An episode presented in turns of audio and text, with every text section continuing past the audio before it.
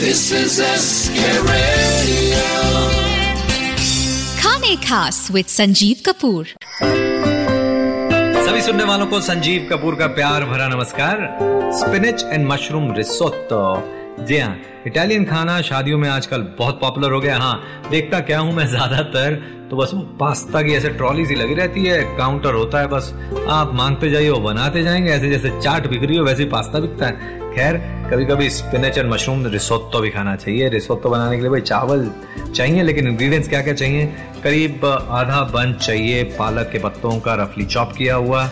करीब पाँच छह बटन मशरूम स्लाइस किए हुए, डेढ़ cup arborio rice.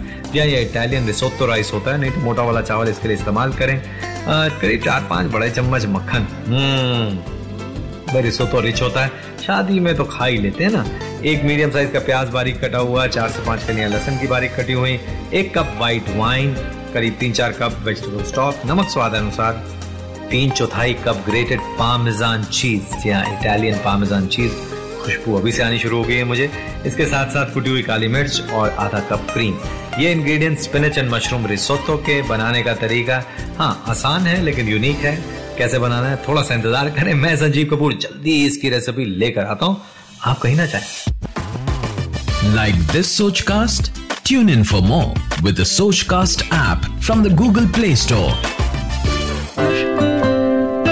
Welcome back सभी सुनने वालों को संजीव कपूर का प्यार भरा नमस्कार। स्पिनिच एंड मशरूम रिसोत्तो ये बनाने के लिए तीन बड़े चम्मच मक्खन पैन में गरम करें। इसमें डालें कटा हुआ प्याज, लहसन और मशरूम और दो तीन मिनट तक सौते कर लें। अब इसमें डालें आर्बोरियो राइस रिसोत्तो वाला राइस और उसे थोड़ा सा भूने। इसके अंदर डालें व्हाइट वाइन थोड़ा वेजिटेबल स्टॉक और नमक डालकर इसे उबलने दें।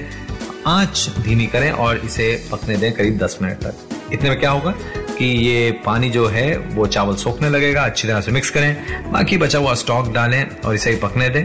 और इसी तरह से धीरे धीरे करके स्टॉक डालते रहें जब तक चावल पक ना जाए। फिर इसके अंदर डालें पामेजान चीज़ और पामेजान चीज़ डालने के बाद पेपर पाउडर कटी हुई पालक और क्रीम डालकर अच्छी तरह से मिक्स करें और इसे दो मिनट तक पकाएँ और अब एक काम करें, बाकी बचा हुआ अब मक्खन जो है वो इसमें आप मिक्स कर दें। भाई, जैसे खिचड़ी में घी डालकर मज़ा आता है रिसोत्तो में क्रीम और मक्खन डालकर बहुत मज़ा आता है। जी हाँ शादी में अगर ऐसी रेसिपी मिले तो बहुत ही बढ़िया हाँ ज़्यादा ना खाइए। खैर, ये हो गया और फिर इसे परोसना है आपने गर्मा गर्म हाँ एक टिप दे देता हूँ, अगर आरबोरी राइस ना मिले तो जो उकड़ा चावल होता है, उससे ट्राई करके देखें। हम्म इडली में तो वैसे नहीं बनाते, हमारे यहाँ बना सकते हैं, कोशिश कर सकते हैं।